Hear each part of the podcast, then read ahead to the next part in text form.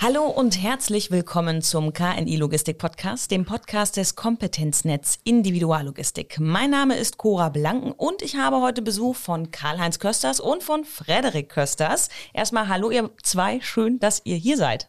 Ja, wunderbar. Ich freue mich auch, dass ich hier sein kann und äh, freue mich auf ein tolles Gespräch. Ja, auch ich freue mich. Vielen Dank für die Einladung. Ja, sehr gerne. Wir möchten gleich über Automatisierung sprechen, aber vorher wollen wir mal einen Umstand klarstellen. Ihr habt nicht zufällig den gleichen Nachnamen. Ihr seid miteinander verwandt. Das Karl, ist wohl so. Ja. Karl-Heinz Vater, Frederik Sohn. Und ihr seid beide im Bereich Automatisierung unterwegs, aber in zwei verschiedenen Firmen. Karl-Heinz, du bist bei Elrotech in Werlte. Vielleicht kannst du ganz kurz mal umschreiben, was macht ihr da? Was machen wir da? Ja, wir machen klassische Automatisierungstechnik und wir sind äh, ein typischer Integrator. Das heißt, ich sag mal, eine Firma hat ein Problem oder eine Firma möchte automatisieren, spricht uns an, schildert uns, ich sag mal, um was es dort geht und wir versuchen, ich sag mal, eine, Kunden, eine, eine spezifische Kundenlösung zu generieren. Also klassisch, jemand sagt, ich möchte meine Gabelstapler reduzieren und möchte das Ganze, ich sag mal, über selbstfahrende Flugförderfahrzeuge machen, dann haben wir für ihn typischerweise eine Lösung. Die können wir sogar aus dem Regal ziehen. Okay, das macht Aerotech. Ja. Better Automation ist ein bisschen anders unterwegs, Frederik? Äh, richtig, grundsätzlich machen wir eigentlich was ähnliches wie Aerotech. Ähm, durch unseren Sitz im Innovation Center in Osterbrück machen wir relativ viel äh, Entwicklung von, von Software, von, von neuen Möglichkeiten und äh, arbeiten auch sehr eng mit, mit Aerotech eben dadurch zusammen. Okay, also das heißt nicht komplett abgesplittet, sondern Synergien schaffen, wie das so schön heißt. Synergien schaffen und enge Zusammenarbeit. Und äh, wenn man dann verwandt ist oder Vater und Sohn, dann ist das noch einfacher. Dann versteht man sich auch äh, außerhalb der Arbeit recht gut. das ist doch schön. Das ist aber nicht immer selbstverständlich. aber es ist doch gut, wenn das in dem Fall dann super läuft.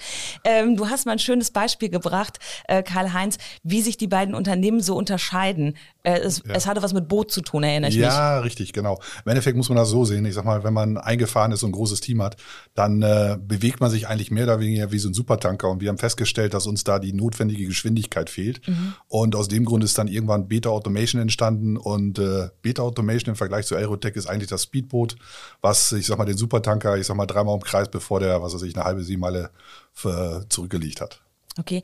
Ist Innovation total wichtig in dem Bereich, also da am, am Puls der Zeit zu bleiben? Ja gut, Innovation ist eigentlich der Schlüssel für den Erfolg. Ja, ich sag mal, althergebrachte Techniken reichen da nicht mehr aus. Alles, was mit Digitalisierung zu tun hat, äh, ist so schnell, dass man, ich sag mal, jedes Jahr sich selbst überprüfen muss: Mache ich noch das Richtige? Mhm. Und äh, was sind die neuen Trends oder was sind die neuesten Trends? Ja, man muss sich das so vorstellen. Ähm, Automatisierung oder generell Digitalisierung, äh, das ist ein Zug, ja, oder ein beispielhaft kann man so sehen, das ist ein Zug, der im Bahnhof steht und der fährt jetzt so langsam aus diesem Bahnhof raus. Mhm. Jetzt habe ich die Möglichkeit, ich sag mal, zu Anfang schon in diesen Zug einzusteigen und äh, langsamen Schrittes mit meinem Koffer und alles, was ich mitnehmen möchte, ich sag mal, in diesen Zug zu, äh, diesen Zug zu besteigen. Und langsam entfernt er sich aus dem Bahnhof, ja. Wenn er dann in Bewegung ist, dann habe ich immer noch die Möglichkeit aufzuspringen, kann, muss vielleicht schon mein Gepäck zurücklassen und irgendwann nimmt er immer mehr Fahrt auf. Und dieser Zug, äh, ja, ich sag mal, fährt dann irgendwann so schnell, dass ich keine Möglichkeit habe, mehr reinzukommen, ja. Also deswegen muss man sich grundsätzlich mit dieser Thematik beschäftigen. Gilt das ähm, für, also wir, wir haben ja den Logistik-Podcast, wir wollen natürlich mhm. auch ein bisschen Automatisierung, Logistik schaffen, ja. ähm, die, die Verbindung. Ähm, habt ihr, Frederik, dann auch äh, bei Better Automation schon direkte Kontakte zur Logistik? Also ist das ein, ist das ein Markt? Ähm, also definitiv. Wir arbeiten sehr viel im Bereich FTS und haben dementsprechend eigentlich sehr, sehr viel Kontakt zu, zu einerseits großen Logistikern, aber auch andererseits kleinen und mittelständischen Unternehmen, die in ihrer eigenen Firma auch sozusagen die ihre, ihre Logistik ja, auf Vordermann bringen wollen. Nur, nur ganz kurz zum Einhaken, FTS ist fahrerlose Transportsysteme, ne? für alle, die uns zuhören und, Richtig, äh, genau. und sich gerade fragen. Genau, also fahrerlose Transportsysteme sind natürlich etwas, was für die Logistik interessant ist. Was kann ich mir da vorstellen? Gabelstapler haben wir schon irgendwie so gehört? Genau, es gibt verschiedene Arten von, äh, von fahrerlosen Transportsystemen. Wir arbeiten mit äh, einem fahrerlosen Transportsystem, das tatsächlich Paletten vom Boden aufnehmen kann. Das ist ähnlich wie, ja, wie ein Hubwagen, mhm. kann man sich das vorstellen, nur dass der eben von alleine fährt und äh, autonom unterwegs ist. Das heißt, der ist dann programmiert. Der, woher weiß der seinen Weg jetzt? Wie? Mm, gibt es verschiedene Möglichkeiten. Im Idealfall ist er eben so sehr mit dem Wagenwirtschaftssystem verknüpft, dass das alles autonom läuft und da eigentlich keiner mehr eingreift. Vielleicht habe ich was dazu sagen. Ja, Ja, ich sag mal, wenn man das, äh, um sowas zu verstehen, wenn ich als Mensch einen Raum betrete, was passiert dann? Als erstes scanne ich mit meinen Augen diesen Raum und erzeuge mir ein dreidimensionales Bild sozusagen von diesem Raum.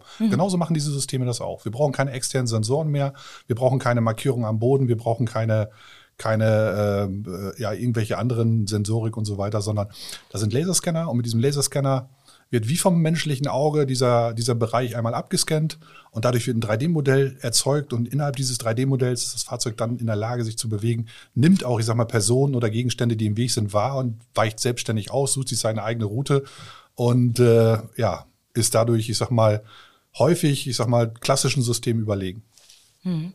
Das klingt äh, total spannend. Da kommt dann aber gleich wieder so dieser Robotikeffekt. Ne? Was passiert eigentlich? Da werden jetzt menschliche Arbeitsplätze ähm, über Bord geworfen. Ist aber etwas, von dem ihr sagt, ja, das muss aber eigentlich passieren, weil wir haben zu wenig, äh, zu wenig Personal. Ne? Das ist ein Grund, oder? Also ich sag mal, ich, es gibt im Endeffekt drei, drei typische äh, Gründe, die ich kenne oder die ich jeden Tag wieder höre, wenn man automatisieren möchte. Nummer eins, ich möchte Personalkosten sparen. Nummer zwei, ich habe ein Qualitätsthema. Und Nummer drei, ich finde kein Personal mehr. Ja. Was wir festgestellt haben oder was, ich sag mal, in fast allen Fällen eintritt, es wird niemand entlassen, wenn automatisiert wird. Ja. Okay. Die Leute werden, ich sag mal, wie man so schön sagt auf Englisch, da gibt es ein Job-Enhancement und mit diesem Job-Enhancement übernehmen die andere andere Tätigkeiten und andere Aufgaben. Diese stupide, ich sag mal, langweilige, äh, diese stupide, langweilige Tätigkeit, ja, von einer Station zur nächsten fahren und das acht Stunden, das macht ja überhaupt keinen Sinn. Und das sind dann wieder Leute, die zum Beispiel dann im Logistikbereich äh, andere Aufgaben übernehmen. Vielleicht auch so ein Roboter programmieren oder so ein System programmieren, äh, warten und äh, ja, also wie gesagt, nach meiner Erfahrung ist da noch niemand äh, deswegen auf der Straße gelandet. Im Gegenteil, das erzeugt häufig, ich sag mal, mehr, mehr, mehr Möglichkeiten und äh, ja, die Erfahrungen, die wir, die wir machen, sind eigentlich sehr, sehr gut. Und auch unsere Kunden, muss man natürlich dazu sagen. Wir machen nur das, was unsere Kunden von uns fordern. Und äh, meistens ist das ein Personalproblem. Gutes Personal zu finden, ist fast unmöglich. Okay. Und wird natürlich auch nicht einfacher. Ne? Das wird jedes Mal schwerer. Ja. Wie ist das bei euch, äh, Frederik? Wie, wie, wie kommen die Leute auf euch zu? Was, wo sprechen die euch an? Wo sagen die Mensch, Better Automation, da müssen wir mal, müssen wir mal anrufen. Das sind unsere Gründe, um uns da zu melden. Meistens ist es tatsächlich Mund-zu-Mund-Propaganda. Ähm, man hat was gesehen, vielleicht in einem anderen Unternehmen zum Beispiel oder auf einer Messe oder sowas. Und so kommt das eigentlich häufig zustande. Teilweise auch über die Webseite, aber dann kannte man uns meistens schon irgendwoher vorher. Also grundsätzlich eigentlich Mund-zu-Mund-Propaganda. Stell mir so vor, okay, das ist ein junges Unternehmen, ihr sitzt ja auch im ICO, das äh, zeugt da ja auch noch einmal von. Ähm, kommen da auch Menschen, Unternehmen auf die Ideen und fordern etwas, von dem ihr sagt, nee, das geht aber gar nicht. Also stell dir mir so ein bisschen vor, ne? man denkt dann irgendwann, wenn man verstanden hat, dass Technik viel kann, dass man irgendwie so ein bisschen, Ja. bisschen zu hoch greift, ja? Ja gut, teilweise sind es dann schon, ich sag mal, exorbitante Forderungen oder Wünsche, sagen, nennen wir es mal Wünsche. Sieben parallele Linien, die sich in der Mitte treffen zum Beispiel. Ja, genau, so ungefähr in die Richtung geht's teilweise. Ähm, häufig kann man vielleicht eine Lösung finden, aber das ist dann unpraktikabel. Ähm, also da muss man dann schon schauen, was ergibt wirklich Sinn oder wie ist es sinnvoll, etwas, etwas aufzubauen, äh, wenn es jetzt zum Beispiel um eine Automatisierung geht. Ähm, und teilweise ist das dann auch einfach nicht sinnvoll, das so zu, umzusetzen. Oder machbar ist fast alles. Genau. Ja. Ja. Aber ist das, ist es sinnvoll? Okay. Ja, ist es praktikabel? Nein. Ja. Das muss ich rechnen. Das muss prozesssicher sein und das Unternehmen muss am Ende was davon haben. Ja. Also das heißt, Beratung ist bei euch äh, ein ganz wichtiger Punkt. Ihr geht in die Unternehmen rein, beratet erstmal, guckt euch das alles an und sagt, okay, das und das wäre an dieser Stelle sinnvoll. Genauso ist es. Durch unsere Erfahrung sind wir in der Lage, ich sag mal, relativ schnell zu beurteilen, ob das umsetzbar ist. Ja, und äh, eine Machbarkeitsstudie machen wir sonst auch dazu. Ähm, vielleicht noch vorhin, von vorhin etwas anzumerken. Ähm, Mund-zu-Mund-Propaganda ist eigentlich die beste Werbung, die man haben kann. Zufriedener Kunde ist das Beste, ist ein toller Multiplikator und wenn der einen weiterempfiehlt, äh, dann äh, hat man eigentlich gewonnen. Wir sind sehr schwach, ich sag mal, in unserem Vertrieb. Ja, ähm, brauchen wir nicht, weil wir halt, ich sag mal, sehr viele, ja, sehr viele gute Projekte abgewickelt haben und äh, die Leute zufrieden sind. Und das, ich sag mal, treibt im Endeffekt, ich sag mal, unser Business nach vorne. Wir haben ja über äh, Logistik gesprochen. Wie, wie wie gut sind denn die, die Logistiker in der Region aufgestellt? Könnt ihr da mal so ein bisschen, also wir müssen jetzt nicht aus dem Nähkästchen plaudern, aber die sind schon weit in der Automation oder geht da noch was? Ähm, ich drücke es mal vorsichtig aus, da ist noch viel Luft nach oben. Ja. Okay. Also es gibt Unternehmen hier im Bereich, äh, die haben sehr viel automatisiert. Wir haben, ich sag mal, einige Fertigungs- oder einige Produktionsstätten haben wir fast zu 100 Prozent automatisiert, wo kein Gabelstapler, kein Handumwagen und nichts mehr unterwegs ist, wo alles vollautomatisch, ich sag mal, wo Maschinen, ich sag mal, mit, dem, mit der Rohware äh, be, beliefert werden, wo die Fertigware abtransportiert wird. Wir haben aber auch, ich sag mal, andere Kunden, äh, die einfach noch, ich sag mal, klassisch so ein System mitfahren lassen und einfach ein bisschen mehr Erfahrung sammeln wollen und sagen, okay, ist vielleicht noch ein bisschen zu früh für uns.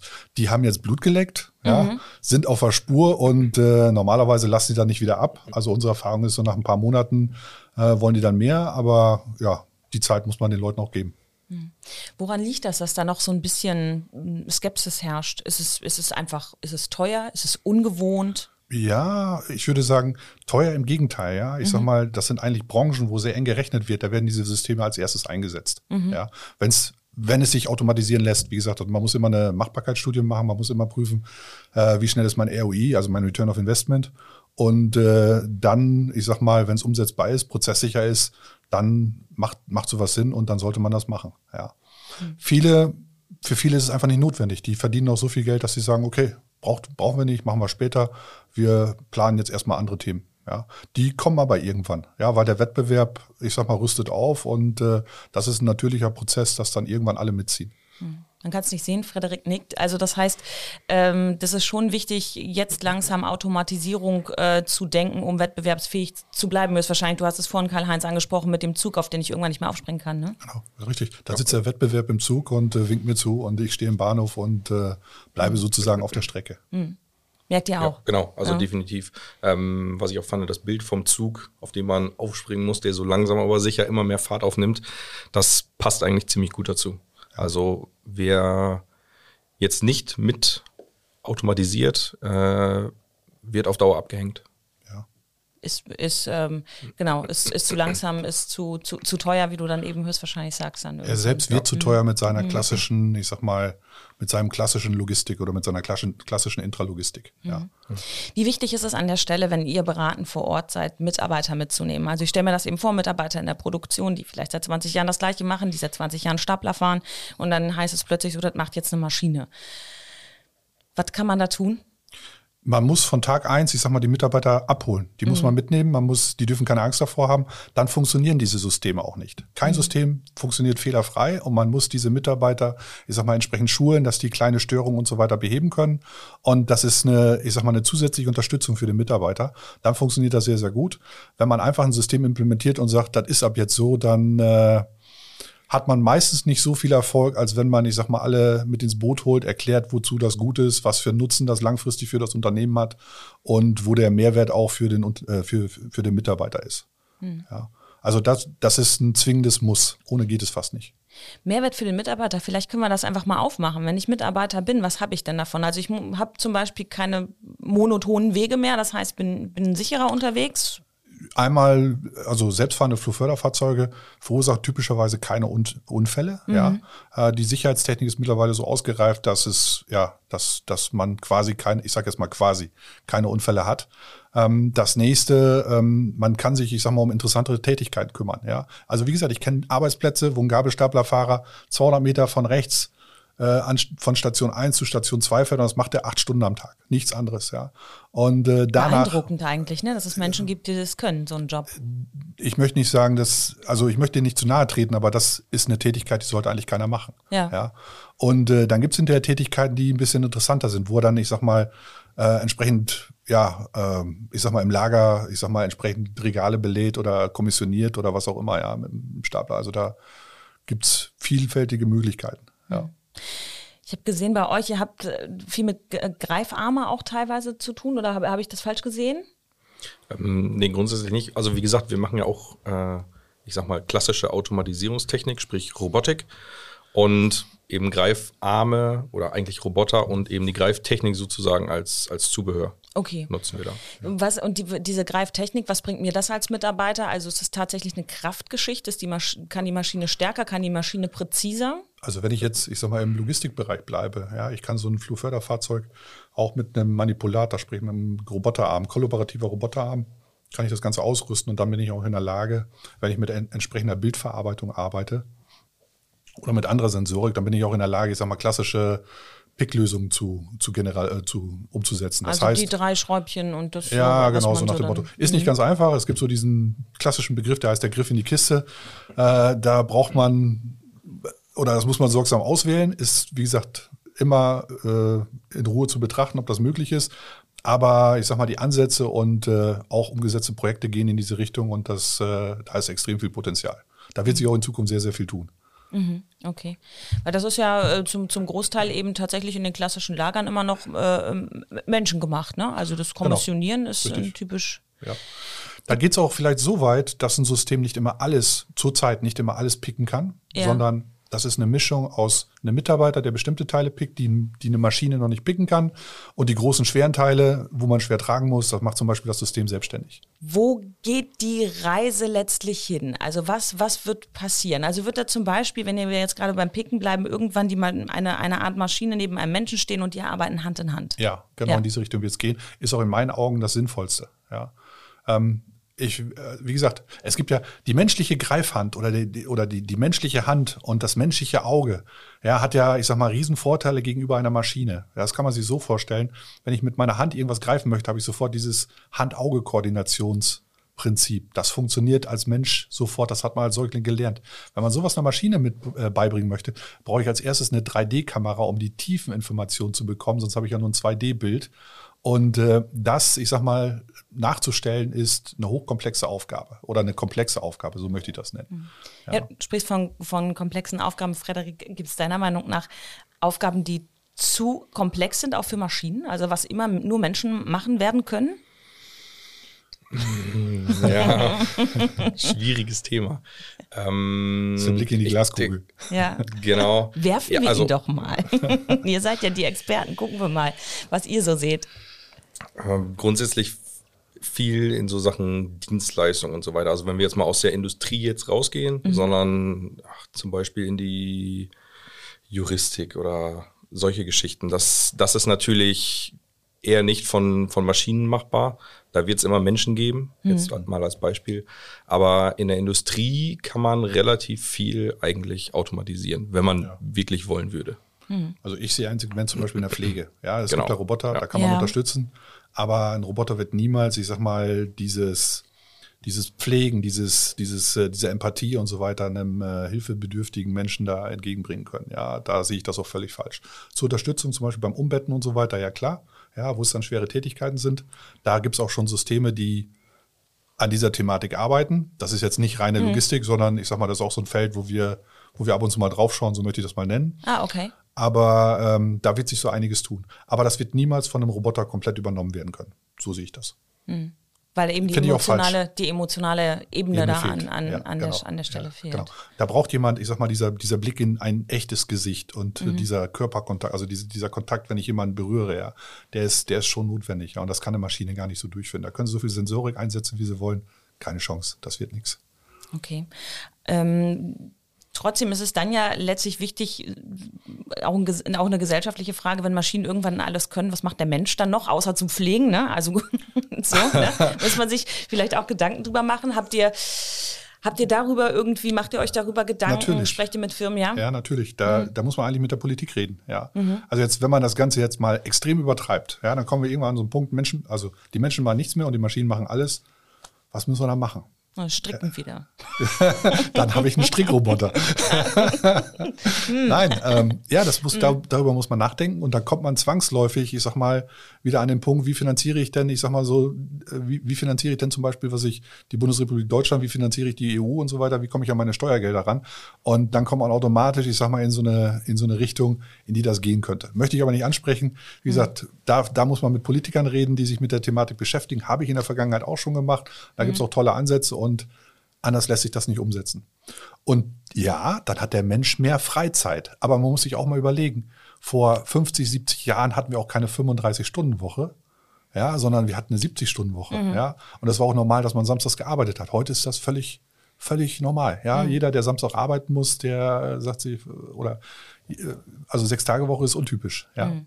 Ja. Und genauso wird es da weitergehen. Da wird man dann irgendwann die Fragen stellen müssen, ähm, wird noch nach Leistung bezahlt oder wird einfach nach Sein bezahlt oder wie auch immer. Ne? Aber das sind dann alles, wie, wie, wie du sagst, das sind politische Dinge, da geht es in eine ganz andere Richtung. Ja. Wir sprechen ja erstmal über das Technische an sich, ja. ähm, die Automatisierung. Gibt es etwas, wo ihr sagt, mh, mm, für euch, ich sag mal, im, im privaten Bereich oder keine Ahnung, im, im Hobbybereich oder so, so, dafür müsste noch mal was Automatisiertes erfunden werden. Wenn ich dann mal Zeit habe, weil die Maschinen alles machen, dann erfinde ich das für mich mich? Also ich habe ich muss jetzt so sagen, ich habe einen Rasenmäherroboter und ich habe einen Wischroboter. Ist schon, ist, ist schon viel, ne? Schon das ist viel. schon klasse, ja. ja. Und äh, ich muss auch gestehen, das sind, ja, ich meine, das hat jetzt nichts mit Logistik zu tun, ja. Mhm. Aber das sind schon tolle Helferleine, die können schon sehr, sehr viel. Ja. ja. Sind auch nicht perfekt. Ja. Aber ich sag mal, es hilft so viel, dass ich, ich sag mal, meine Wohnung selber nur noch relativ selten, ich sag mal, Staubsaugen muss. Ja, die Ecken vielleicht ein bisschen häufiger. Ja, ja, ist eben im, im privaten Bereich die Zeitersparnis, die man genau. hat dann eben ja, für andere Dinge, ne? Genau. Zum Beispiel. Ja, Frederik, hast du sowas, wo du sagst, ja, das mache ich vielleicht mal? Also grundsätzlich schließe ich mich natürlich beim, beim Staubsaugerroboter an. Alles, was aber, Putzen angeht. Ja, ähm, aber grundsätzlich auch so ein, ich persönlich finde es ganz angenehm, so ein Home Assistant. Also ähm, was jetzt in Sachen Amazon Alexa und Google Home etc. angeht, ähm, finde ich relativ interessant und ja, nutze ich sehr gerne. Ja, der und wo man dann auch von unterwegs gucken kann, ne, dass man seine Lampen irgendwie steuert und so und habe ja, ich genau. alles ausgemacht ja. und so. Mhm. Ja, ich glaube auch. Also das, das, äh, da, da hoffe ich auch noch drauf, dass das in Zukunft an der Stelle noch weitergeht. Äh, aber ihr sagt ja eben viele Einsatzbereiche, auch Logistik, ja. großer Einsatzbereich. Ähm, wir, wir sind äh, total äh, gespannt. Zehn, in zehn Jahren sieht unsere Welt schon ganz anders aus, oder? Ich glaube schon. Ja. Ich glaube auch nicht, dass es dann auch so, dass es dann auch so aussieht in der Intralogistik oder in der, in der klassischen Logistik, wie wir es sonst so haben. Zum Beispiel auch die Beladung von LKWs. Im Moment ein sehr großes Problem. Kann fast niemand. Das geht schon damit los, dass ich, ich sag mal, äh, meine Ladung entsprechend sichern muss und so weiter. Das kann ein Roboter einfach nicht machen. Ja, ich mhm. brauche immer die Kontrollfunktion eines Menschen. Ähm, ich kann von hinten, ich sag mal, auf eine Laderampe rauffahren. Das ist schon ein bisschen einfacher. Aber es gehört halt, ich sag mal, sehr viel Know-how eines, eines Staplerfahrers dazu, ich sag mal, einen LKW fachgerecht zu beladen. Ja, mhm. wir arbeiten an der Thematik, ja, aber wir sind noch nicht so weit. Ja, das braucht noch ein bisschen was. Die, die ersten Ergebnisse sind gut. Ähm, und jetzt muss man mal schauen, wie weit wir da kommen. Und es gibt da auch rechtliche Vorgaben, die wir einhalten müssen. Ja, das ist ja mhm. auch nicht so einfach, dass wir einfach sagen, okay, wir haben jetzt ein System, das kann selbstständigen LKW beladen. Ähm, wie geht das, ja, dürfen wir das so machen ohne weiteres? Ja, ja. Fahrerlos ist immer eine ganz Heiße Geschichte. schwierige Geschichte, genau, an der noch zu arbeiten ist. Ja. Ich danke euch auf jeden Fall für diesen Einblick. Man kann viel gucken. Wir könnten, hätten noch viel weiter, viel tiefer überall blicken können. Aber ich bin gespannt, wo wir in zehn Jahren hingucken, wenn wir uns vielleicht einmal wieder treffen, ob das tatsächlich eingetroffen ist, was wir in der Glaskugel gesehen haben. Herzlichen Dank, dass ihr uns diesen Einblick gegeben habt. Äh, und ähm, ja, wir sprechen uns wieder und den Hörern da draußen einen schönen Tag noch und vielen Dank fürs Reinhören beim KNI Logistik Podcast.